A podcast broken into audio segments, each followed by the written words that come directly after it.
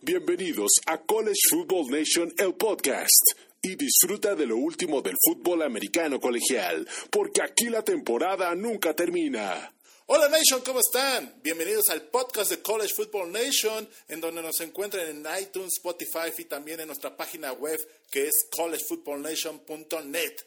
En este podcast encontrarás el audio de todo lo que está pasando en el fútbol americano colegial de la NCAA de los Estados Unidos, División 1, en donde vamos a analizar, debatir, les daremos todas nuestras opiniones personales. Bueno, comenzamos con el día de hoy.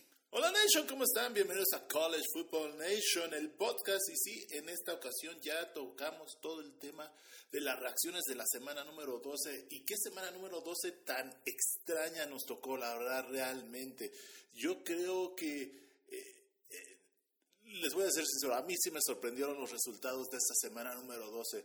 Creo que tal vez de, se resolvieron muchas dudas, claro está, o sea, con los resultados y como se están acomodando ya las cosas, eh, se están resolviendo muchas dudas, dentro de las conferencias, pero ya para el tema de los playoffs, créanme, sigue siendo un caos completo todo lo que pasó. Dos equipos del top 10 cayeron y eso va a mover muchísimo las cosas.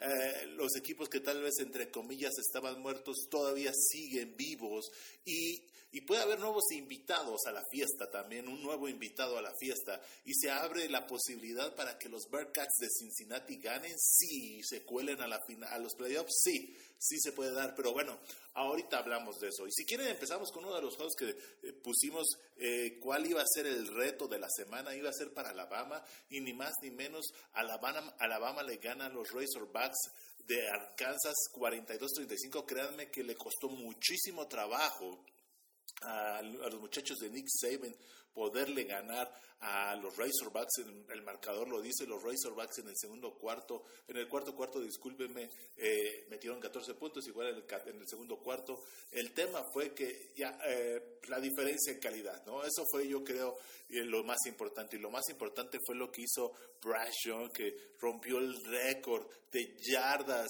eh, hechas por aire por un coreback en la historia de Alabama.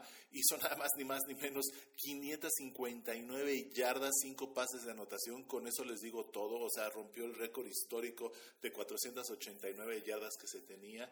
Y bueno, ¿qué, qué les puedo decir? Brian Young con eso levanta mucho la mano para, eh, para estar mínimo invitado al, a Nueva York, ¿no? Eh, en enero. Ya el cambio ya no va a ser en diciembre, es en enero desde el año pasado, una semana antes de la final de la, de la final nacional para el trofeo Heisman, pero bueno, levanta la mano, ¿no? Y bueno, yo creo que otra de las actuaciones importantes, aunque ustedes no lo crean, fue la, la actuación del quarterback de Arkansas, J.K. Eh, Jefferson, que lanzó 326 yardas, tres pases de anotación, eh, estuvo bastante bien y, y no creo que se haya visto mal. Creo que lo que pasó aquí fue ni más ni menos que también la gran actuación del receptor abierto Jameson Williams, el número uno de Alabama, que pues destrozó el perímetro de Arkansas con ocho recepciones para 190 yardas y tres pases de anotación. Y bueno, y las estadísticas lo mencionan. Alabama hizo 671 yardas ofensivas con las contra las 462 que Arkansas hizo también. De todas maneras, el punto a reflejarse fue aquí. El tiempo de posición estuvo muy parejo, 30 minutos para cada quien en promedio. Eh, y la defensa de Alabama sigue haciendo agua, sigue permitiendo muchas yardas a Alabama. 468 son demasiadas. Y otro partido que permite más de 20 puntos. Entonces, yo creo que los eh, ojos eh, eh, y los focos de atención para Alabama es a la defensa, no tanto a la ofensa. Ahorita, bien o mal, mientras la ofensiva siga teniendo esas conversiones de más del 50% en tercera oportunidad, no creo que tenga ningún problema pero la defensiva de Alabama está permitiendo muchísimas yardas y está permitiendo muchísimos puntos que históricamente no estábamos acostumbrados de ver de Nick Saban, ¿no? O sea, también hay que, cabe la pena señalar, el cambio generacional es importante, hay muchos muchos, muchos muchachos que son de segundo año, que tal vez no habían visto mucha acción y están jugando al día de hoy. Y eso se refleja contra jugadores que tal vez ya están en su quinto o, sexto año por el año extra de COVID, ¿no? Entonces que la NCAA dio esta temporada. Entonces eso se está aprovechando eh, para muchos equipos y eso se está reflejando en los resultados, que ni qué, y, se puede ver, ¿no? Pero yo creo que Alabama ya con esto, hijo, eh, ya hay un patrón y vamos a ver qué pasa, porque ya Alabama es de esos equipos que ya aseguró su lugar a la final de la conferencia. Pero ojo, no vamos a hablar ahorita de las finales de conferencia, porque ahí vamos a hacerlo ahora sí en el live, eh, en el live stream que tenemos los miércoles por nuestro canal de YouTube, Twitter y Facebook. Eh, vamos a hablar más de esto, ¿no? ¿Qué equipos son los que ya llegaron? ¿Qué equipos todavía no llegan y dieron pasos importantes esta semana? Y bueno, y se pone interesante, ¿no? Al final al cabo. Y otro, bueno, el otro juego es el upset. Eh, bueno, no tan upset, sí, bueno, fue un upset. Eh, pues ni más ni menos fue una sorpresa el resultado. Yo creo eh, la forma en que se dio el resultado es lo más importante, yo creo, de aquí. Eh, es ni más ni menos que los Patos de Oregon fueron a, la casa de los Jutes de Utah a, fueron, a, que fuesen papuleados de, de, fea manera, créanme. O sea, eh, los Jutes de Utah se vieron dominantes en la línea de scrimmage a la ofensiva. A la defensiva no tanto, vamos a hacer, hay que, hay que cabe la pena aclarar que Oregon permitió muchas yardas eh, por tierra, o sea, ni más ni menos, permitió 208 yardas por tierra, eh, con un promedio de cada, por cada carreo de 4.2 yardas, ahora sí, los Chiefs de Utah hicieron lo que quisieron por tierra con 50 eh, acarreos en todo el juego, entonces con eso les digo eh, todo. Y por aire, pues no tuvieron tan, o sea, el, el coreback de, de Utah, este muchacho Cameron Rising pues lanzó para 178 yardas, nada, nada espectacular. Lo espectacular fue el dominio que tuvo la línea ofensiva de los Jets de Utah sobre la línea, el front seven de Oregon. Creo que eso fue lo más que llamó la atención y como nosotros lo habíamos dicho en el video de las 25 cosas que eh, podían pasar para afectar los playoffs, fue este juego, ¿no? Y, la front line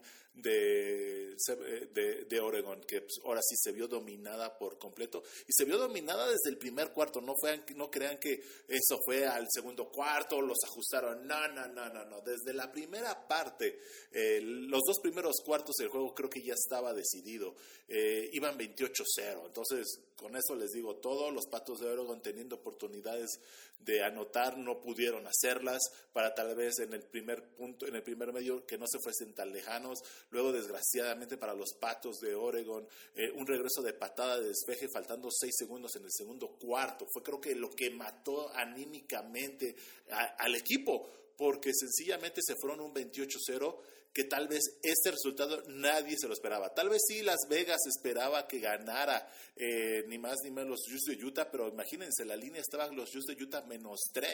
Entonces, con eso les digo todo. Y bueno, eh, una de las cosas que pasó en la semana es que eh, su receptor abierto titular, eh, Pittman, dejó al equipo eh, y, se vio claro, ¿no? O sea, al final al cabo, también este Anthony Brown no se vio certero como en otras, en otras ocasiones, muchos pases volando sus receptores, también muchos receptores soltándole pases eh, completos de las manos a Anthony Brown que afectaron mucho las series ofensivas, el ataque terrestre de los Patos de Oregon, que es su fuerte, pues eh, tuvieron que cambiarlo, o sea, sencillamente tuvieron que cambiar eh, su esquema en el, a mitad del segundo cuarto y lanzar más pases que no están tan acostumbrados a hacerlo, pues nada más los Patos de Oregon pudieron correr 63 yardas eh, con un en 23 acarreos con un promedio de 2.7 yardas por acarreo. Cuando eh, los Patos de Oregon promedian eh, por tierra en toda la temporada más de 250 yardas. Con eso les digo todo. Entonces,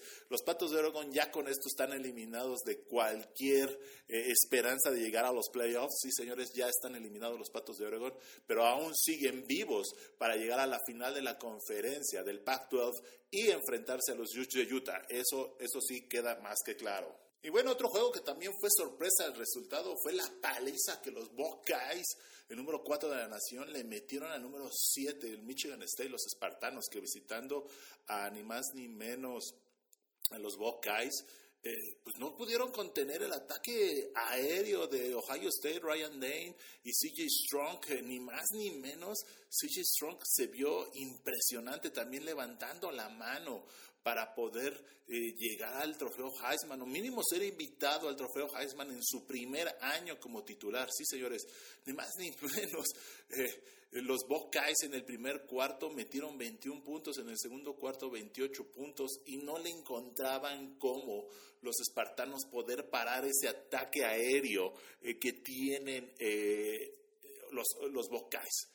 O sea, realmente no encontraron cómo. Y eso que la, las la defensiva de, Michigan State es de, es de las más importantes del fútbol americano colegial este año. Entonces, créanme que el resultado eh, sí fue impactante. Creo que lo impactante fue que, pues, el ataque terrestre de pues, los espartanos igual que Oregon. 66 yardas, 3.3, 3.1 yardas por acarreo en 21 acarreos. Y bueno, el juego se les fue de las manos desde el primer cuarto, donde tuvieron oportunidades de tal vez anotar y acercarse un 14-7, no pudieron hacerlo, intentaron un gol de campo, fallaron el gol de campo y de ahí otra vez CJ Strong tomó el control del juego y no soltó, no soltó prenda y pues sencillamente lanzó para más de 400 yardas en la primera mitad seis pases de anotación en la primera mitad nada más, señores. O sea, el juego estaba liquidado desde, desde la mitad del segundo cuarto. No se veía cómo los espartanos podían levantar la mano y bueno, y creo que esto da eh, respuestas a muchas cosas de que nos estábamos preocupando, del tema de la ofensiva de, de Ohio State. Ya ahorita ya la ofensiva ya está carburando y la defensiva está levantando y, ni más ni menos dejaron en 224 yardas, o sea, totales a los espartanos en esta ocasión. Y los Ohio State hizo 655 yardas, aplastando una de las mejores defensivas de la nación. Entonces, yo creo que este resultado, Ohio State, primero, mínimo llega al 3. Pero después de lo que sufrió Alabama contra eh, Arkansas, yo creo que ni más ni menos Ohio State podría subir al número 2 dependiendo de lo que haya visto el comité. O sea, si yo, yo no veo a Ohio State eh, sin ningún problema estar en el número 2 de la nación. Eh, no, no, superan a Georgia porque pues Georgia también iba súper bien. Y bueno, iba contra Charleston, ¿no? Un equipo de la Championship Subdivision en el cual pues no, no, no daba ningún se podría decir eh, algo, un reto para la defensiva y el equipo de Georgia, ¿no? Pero bueno, con eso les digo todo. Entonces, creo que esta fue uno de los resultados sorprendentes. No que tanto Ohio State ganara, sino la forma en cómo dominó eh, al ataque, al perímetro de, de, este, de Michigan State. O sea, ese fue el gran tema, cómo dominaron el perímetro de Michigan State. Y bueno, también ojo, eh, eh, tanto Michigan State como Ohio State son de, los peores perímetros de la conferencia del Big Ten. Y claro, te enfrentas contra el mejor ataque aéreo de la, de la conferencia. Claro que te iban a atacar por ahí y claro que ahora sí expusieron más tus debilidades que tenías y aquí se demostró. Con 432 yardas, 6 pases de anotación y bueno, ¿qué les puedo decir? no? O sea, Michigan State no podía parar Ohio State en ninguno de los drives. Y bueno, uno de los juegos que también era importante es ni más ni menos que los Bearcats recibiendo a la Universidad Metodista del Sur, a los Mustangs de MSU, en el cual había muchas, eh, pues se podría muchas dudas de cómo, cómo los Bearcats iban a enfrentar este juego. Y creo que lo enfrentaron bastante bien, se vieron muy sólidos, dominando el juego desde el primer, desde el primer drive, así se los digo. O sea, el primer drive fue anotación por la parte de los Bearcats. Este juego en especial lo quería ver para ver qué tal los Mustangs le podían dar reto a los Bearcats y no, realmente no. Los, los Mustangs estaban, este juego estaba liquidado de igual desde el segundo cuarto. O sea, este, esta semana eh, fue extraña porque como les voy a estar diciendo, muchos juegos ya estuvieron liquidados desde el segundo cuarto y, y equipos que estaban ahí tocando o están tocando esperanzas de los playoffs, mínimo los tres primeros, bueno, ahorita tal vez los primeros tres que van a estar, eh, los primeros cuatro, eh, liquidando sus juegos tranquilos, salvo Alabama, ¿no? Alabama, bueno, también Alabama le tocó, creo que uno de los equipos sorpresas de la temporada y más fuertes que es Arkansas, aunque ustedes no lo crean, Arkansas trae un equipazo, o sea, a la defensiva y a la ofensiva. Eh, el quarterback J.K. Jefferson es su primer año como titular, entonces, ojo, y, y, es, y es freshman, no es true freshman, es freshman, entonces mínimo le quedan dos años más a Arkansas. Entonces, este quarterback necesita desarrollarse y yo no me, yo no, ¿qué les podría decir? A mí no sorprendería que el Arkansas en dos años esté en el, ahora sí, en el top ten de la nación, ¿eh? con eso les digo todo, y tal vez tocando un tazón importante, pero bueno, ya regresando al tema de Cincinnati, eh, pues ve, los Bearcats hicieron lo que tenían que hacer, apalear a los Mustangs con un 48-14 para ahora sí yo ver eh, subir, eh, subir ¿qué te podría decir? Ese escaloncito al número 4 de la nación. Vamos a ver qué pasa, porque el siguiente juego ni más ni menos fue Michigan ganándole a Maryland, a los Terrapins de Maryland. Entonces Michigan le ganó 59 a 18 a los Terrapins, un ataque sorprendente de, de por aire de los, los Wolverines. O sea, realmente no esperábamos que los Wolverines atacaran tanto por aire y lograron ni más ni menos 352 yardas. El coreback Mahara hizo 259, lo cambiaron por el resultado que ya, iba, que ya estaba tan abultante en, la, el tercer cuarto y mejor lo decidió Jim, eh, Jim, Jim Harbour, lo decidió descansar igual que el resto del equipo titular porque la siguiente semana ni más ni menos es el juego más importante de la temporada. Primero porque todos los calendarios de todos los años está. Es Ohio State. Y la siguiente semana se va a decidir quién llega a la final de la conferencia. Y vamos a ver si Michigan puede parar el ataque aéreo de, de Ohio State. Esa es la pregunta. Si Michigan puede parar el ataque aéreo de Ohio State. No sabemos que el ataque terrestre Michigan lo puede parar, ha parado a, Wisconsin, ha parado también a varios equipos. Y bueno, veamos qué pasa, ¿no? Michigan, como les digo, tuvo una gran actuación de 59-18 y se pone mucho a, la, gente a pensar qué pasa, ¿no? Al final, al cabo. Eh, eh, esta es una de las gratas historias porque les voy a decir sincero, a mí me cae muy bien Jim Harbour, se me hace uno de los mejores coaches eh, que ha tenido el fútbol americano, tanto NFL, colegial, tal vez con Michigan, no ha podido encontrar ese coreback que le dé ese, ese brinco de calidad pero de que tiene temporadas ganadoras las ha tenido. Nunca ha tenido una temporada perdedora desde que llegó a Michigan. Ojo con eso. Creo que, bueno, creo que la única temporada perdedora fue la, la, temporada pasada, si no mal recuerdo. Eh, y bueno, con esto les digo todo. Y ya se puso, eh, se puso muy, muy bien. Eh, la, ahora sí, ¿quién va a llegar a la final de la conferencia en ambas divisiones, tanto la oeste como la eh, la este. Entonces vamos a ver qué pasa. Y bueno, el siguiente juego es de otro equipo que también eh, nosotros pensábamos que iba a estar un poquito más cerrado. Eh, Notre Dame apabuleó a los Yellow Jackets 55 a 0, o sea, los Yellow Jackets no tuvieron nada, no pudieron, no tuvieron nada que hacer. Desde el primer cuarto iban perdiendo 24-0 y ya, pues qué les puedo decir. 35, 42, 48-0 en la primera parte. Este juego estaba liquidado, como les digo, desde el primer cuarto, pero pues los, los muchachos de, eh, eh, de Kelly, el head coach Kelly, eh, pues no pueden, ahorita no se pueden dar el lujo de bajar el acelerador. Tienen que meter este tipo de resultados si quieren ser invitados a los playoffs. Ojo, Notre Dame todavía se puede colar a, los playoffs. O sea, Notre Dame no está nada, nada perdido. Desgraciadamente Notre Dame eh, la siguiente semana termina la temporada contra Stanford y como ellos no pertenecen a ninguna conferencia, son equipos independientes.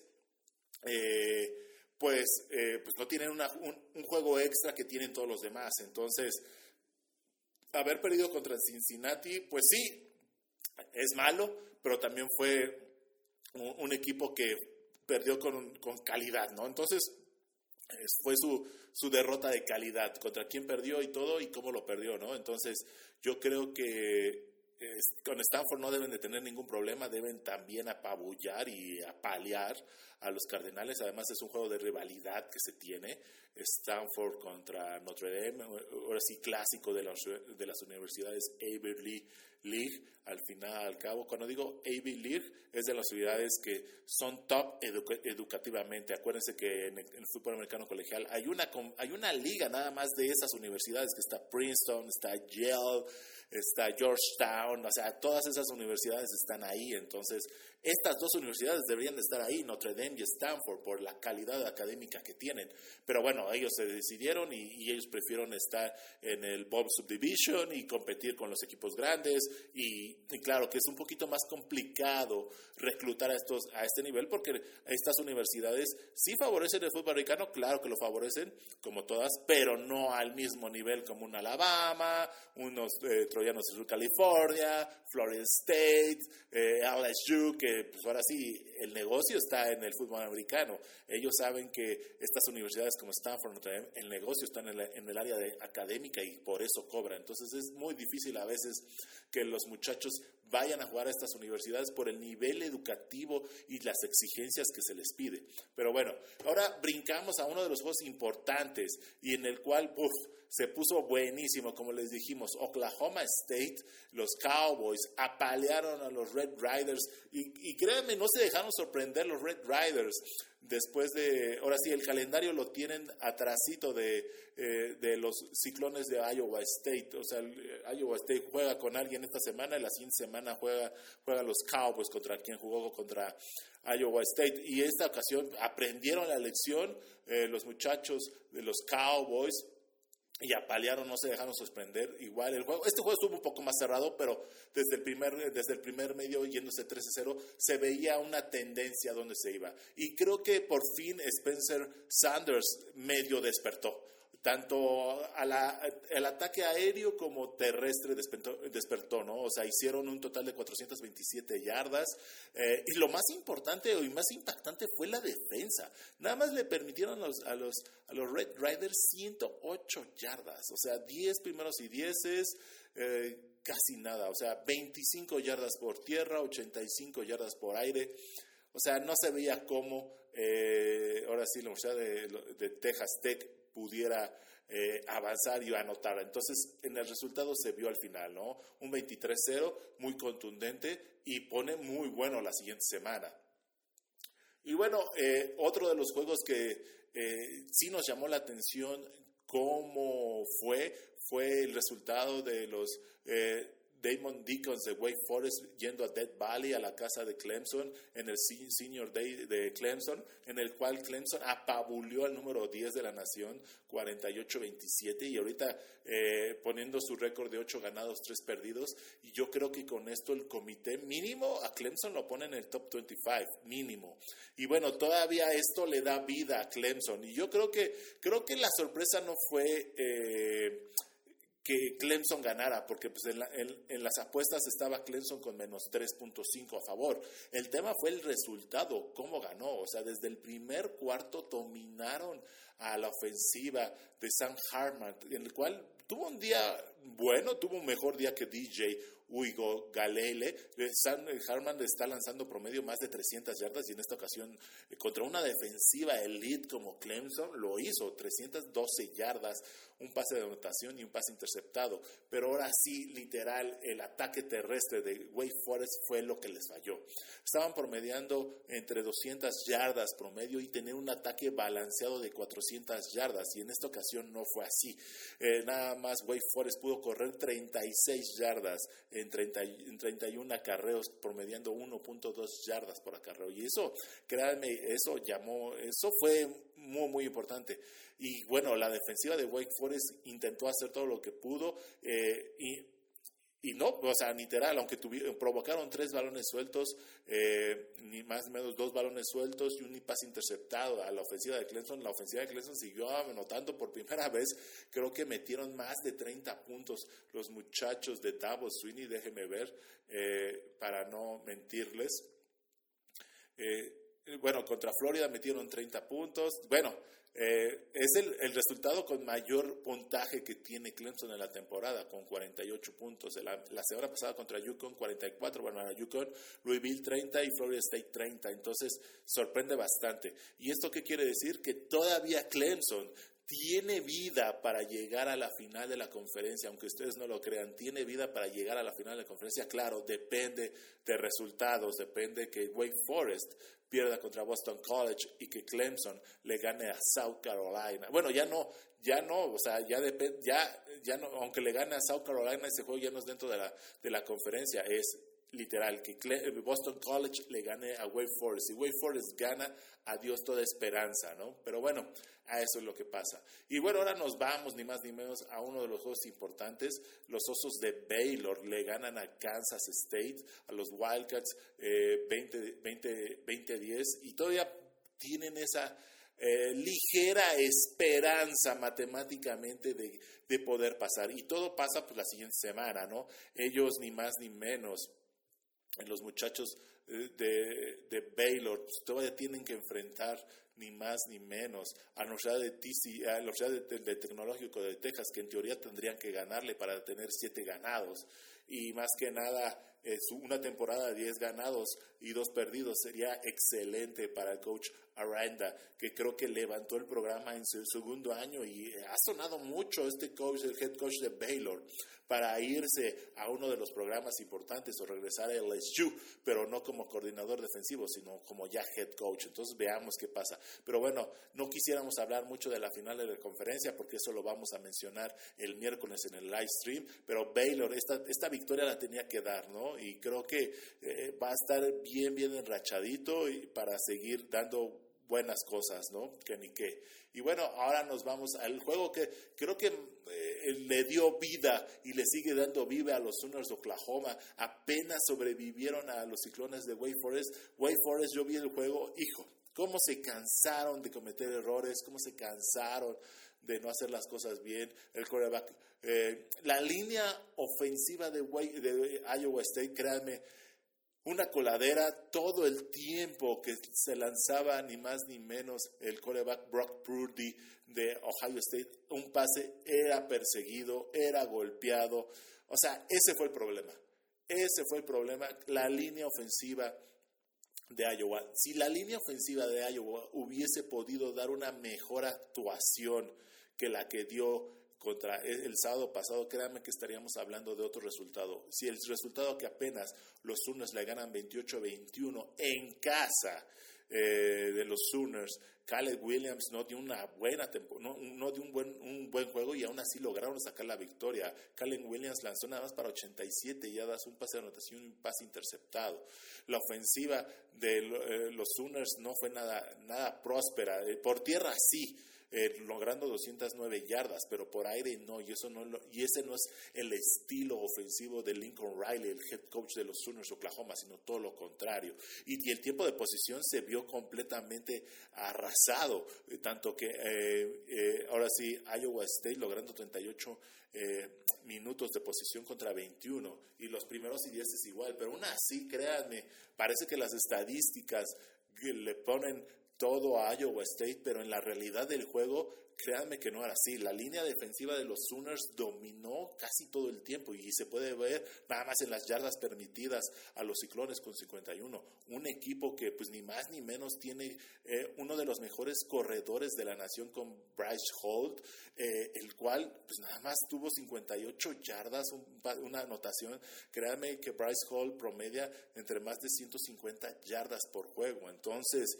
perder 100 yardas, eso es la diferencia en el marcador, al final al cabo, los errores que tuvieron, un balón suelto al final.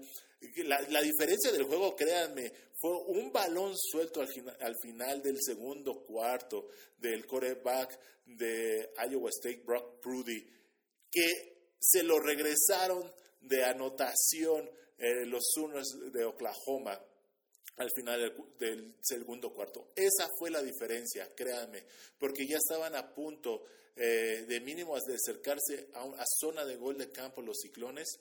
Eh, Prudy eh, rola al lado izquierdo, el safety baja o el linebacker baja, taclea a Prudy, choca y circunstancialmente porque eh, Prudy lleva el balón en una mano de lugar de, por así asegurar el balón, lo lleva como sandía, como se dice, o como bolsa de pan, le pega en la rodilla del, del jugador defensivo y la pelota sale botando hacia atrás como unas 15 o 20 yardas, le queda el bote favorable al liniero defensivo de Oklahoma, recoge el balón y no había nadie que lo detuviera. Entonces, nada, sabía, ahora sí era guerra o carrera de linieros contra línea ofensiva, línea ofensiva, pero esa carrera ya nadie lo iba a alcanzar, la verdad. Entonces, Créanme, esa fue la diferencia. Si no este juego, quién sabe qué hubiese pasado.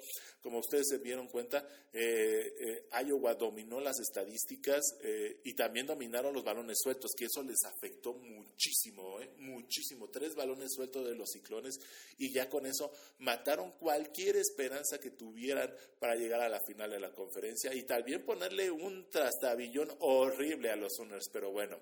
Y uno de los juegos dentro de la conferencia del Big Ten en la, en la división oeste es ni más ni menos que los Cornhuskers de Nebraska visitando a Madison, a los Bayers de Wisconsin en Madison. Hijo, juego cardíaco, juego otra vez que desgraciadamente Nebraska pierde por, por una anotación. Nebraska todos sus juegos esta temporada no se ha visto sorprendido por más puntos, créanme.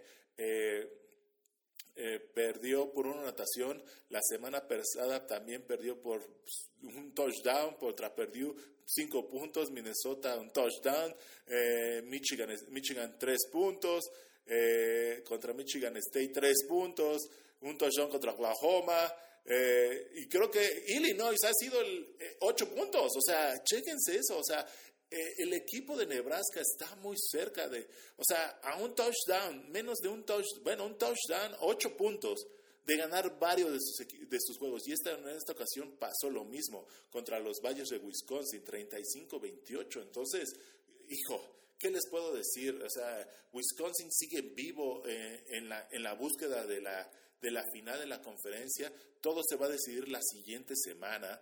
Eh, los Ojos de Halcón también ganaron y la siguiente semana los, eh, los muchachos de Wisconsin van a Minnesota y Minnesota, ojo con ellos, Minnesota todavía matemáticamente podría estar vivo, aún está jugando, tiene que ganarle, ni más ni menos a, a Wisconsin.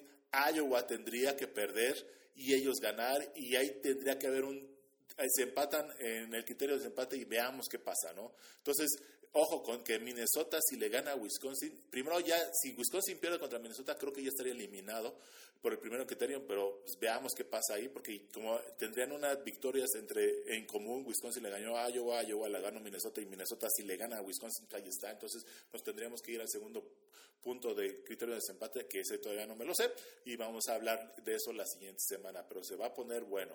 Y bueno, uno de los juegos importantes y buenos, como les, nosotros les mencionamos de los juegos más importantes de la temporada, bueno, de la semana, discúlpenme, fue la visita de los Cavaliers a Pittsburgh contra las Panteras de Pittsburgh. El resultado fue 48-38, pero se decidió hasta el último, créanme. Y creo que, bueno, si pudieron ver este juego, ni más ni menos, Kenny Pickett lanzando 340 yardas, cuatro pases de anotación. Si yo fuese eh, el head coach o el, eh, un gerente general de la NFL, consideraría a, Pickett dentro de mi lista de posibles eh, corebacks. Y si yo fuese tal vez los aceleros de Pittsburgh, si yo tengo la posibilidad de ir por un coreback, yo me iría por Pickett créanme, está jugando muy bien. ¿eh? Es de los corebacks que está jugando muy bien. Hay, hay buenos corebacks, créanme. Está Corral, está Harman, está, eh, está eh, el, de, el de Liberty. O sea, todavía no sabemos si este Sam Howell de North Carolina va a ir a la NFL. Lo que creemos que Spencer Radley no va a ir, porque pues, imagínense, eh, este Caleb Williams, no lanzó ni para 100 yardas y no lo cambió. Con eso les decimos todo. Entonces, este Spencer Radley seguro que se cambia de equipo, necesita levantar los bonos para seguir dentro. Pero bueno, ya con esto las Panteras de Pittsburgh aseguran ya eh, pues estar dentro de la final de conferencia de la división costal, ya nadie se los gana. Este juego era importante, le tenían que ganar a Virginia y bueno, esta división costal ha estado dividida año con año, no hay una consistencia como en la división Atlántico que era Clemson todos los años. En los últimos cinco o seis años Clemson se había llevado a la final de la conferencia y, bueno, la división de la, la división, discúlpeme, y en este caso la división costal año con año es alguien nuevo, ha sido Virginia, ha sido Miami, ha sido Virginia Tech, North Carolina, Georgia Tech, Pittsburgh y otra vez Pittsburgh. El único que no ha podido ser ha sido Duke. Entonces, con esto les digo qué tan variado, eh, qué tan eh, cerrada está la división año con año, ¿no? Y bueno, ahora nos vamos ni más ni menos con malas noticias para todos los aficionados de los Longhorns. Pierden los Longhorns contra West Virginia 31-23. Hijos, la racha más larga de derrotas desde 1956 para los Longhorns. Los Longhorns tienen seis derrotas en forma consecutiva y la siguiente semana juegan contra Kansas State, que también podrían tener su séptima derrota. Hijo, ¿qué les podría decir a estos, a, los muchachos de todos los fanáticos de los Longhorns? Hijo, se veía tan bien la temporada y se les cayó el equipo, literal se les cayó el equipo. Ahora sí, ofensivamente no pudieron hacer lo que estaban acostumbrados. Este juego era 100% ganable y con esta derrota, ni más ni menos, eh, el equipo de los Longhorns no llegan a un tazón. Ya no matemáticamente va a ser posible llegar a un tazón a menos de que los inviten. Vamos a ver cómo están los resultados. Pero esta semana muchos equipos tuvieron eh, ahora sí su pase a los tazones. Ya son muy poquitos los equipos que pues, están peleando por un tazón y veamos qué, qué va a pasar, ¿no? O sea, esto es bien, bien crítico para Texas. Creo que el cambio de Steve Sarkisian no pensaban que iba a ser tan duro o que el equipo iba a estar tan mal y se vio también que eh, este coreback Villan Robinson no estuvo. No estuvo porque, aunque lograron más de 203 yardas los Longhorns, esa explosividad que te trae Villan Robinson y esa atracción de los linebackers para hacer play actions, para hacer más cosas, no se pudo hacer, ¿no? O sea, ni más ni menos, su mejor corredor fue su coreback. Eh, eh no, perdón, su, corredor secundario, Kelly Robinson, que logró 111 yardas, un, un pase de anotación. Eh, Casey Thompson lo sentaron, entró también el otro coreback, Hudson Card. Entonces, hijo, no sé, o sea, hay muchos cambios esta, esta pretemporada y vamos a ver cómo esto le afecta en el reclutamiento. Creo que esto es lo más importante a los Longhorns, a, corto como a mediano y a largo plazo. Es el reclutamiento. Esto, si estamos hablando que están sufriendo la conferencia del Big 12, ¿cómo les va a ir en la conferencia de la ACC? Que todavía no entran oficialmente, eso todavía falta en cuatro años, o tal vez menos. Veamos qué pasa, ¿no? Eh, pero urge, urge cambios eh, en el personal, urge cambios, eh, no sé si es de actitud de los muchachos, no sé.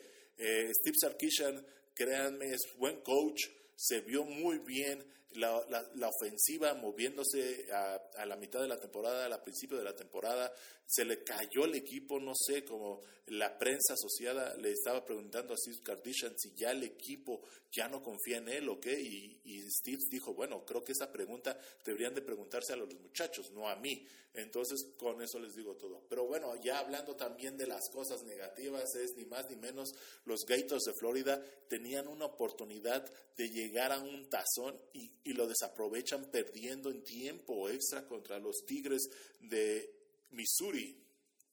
Y bueno, la acabose para los muchachos de Dan Mueller que perdieron contra los Tigres de MSU esta semana y ya oficialmente terminan su calendario dentro de la conferencia de la SEC con una de las peores temporadas que han tenido, dos ganados, seis perdidos dentro de la conferencia, solo arribita de Vanderbilt y, solo arribita de Vanderbilt, sencillamente porque LSU tiene dos ganados, cinco perdidos y todavía se puede dar el lujo de ganar la siguiente semana.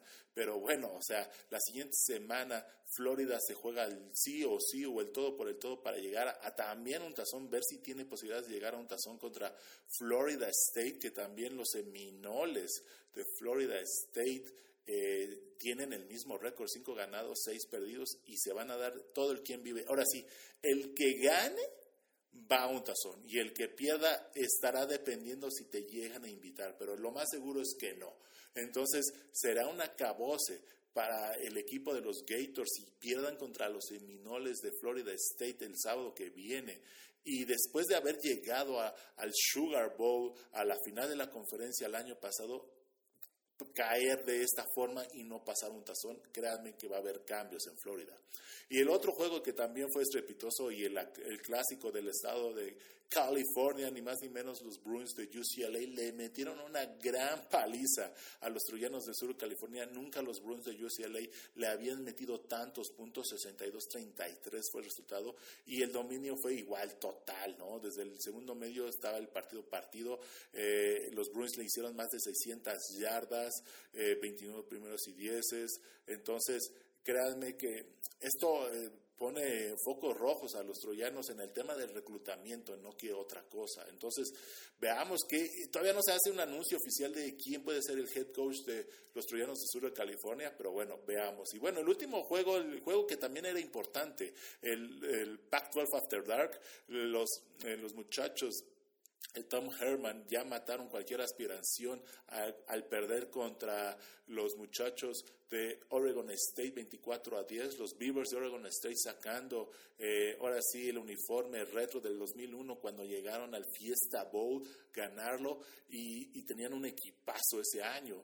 Eh, y ahí están peleando todavía los Beavers, cinco ganados, tres perdidos y se enfrentan la siguiente semana contra los Patos de Oregon en el enfrentamiento que puede decidir quién puede llegar a la final de la conferencia. Y por otra parte, Arizona State al, ver, al perder esta semana, pues ya mató cualquier aspiración que tuviese eh, de llegar a la final de la conferencia con un récord de tres, cinco ganados, tres perdidos y ya nada más está peleando por un tazón. Veamos qué tazón va a ser, ¿no? Y bueno, eso ha sido todo, Nation. La verdad, se los agradecemos mucho. Eh, les agradecemos que bajen este podcast y estén con nosotros semana con semana en todas las reacciones de, ahora sí, de las semanas de fútbol americano colegial. Acuérdense que darle like, compartan eh, este podcast con sus amigos. Nos encuentran en Spotify, iHeartRadio, Apple, eh, iTunes y Amazon Music. Nos vemos para la siguiente. ¡Chao!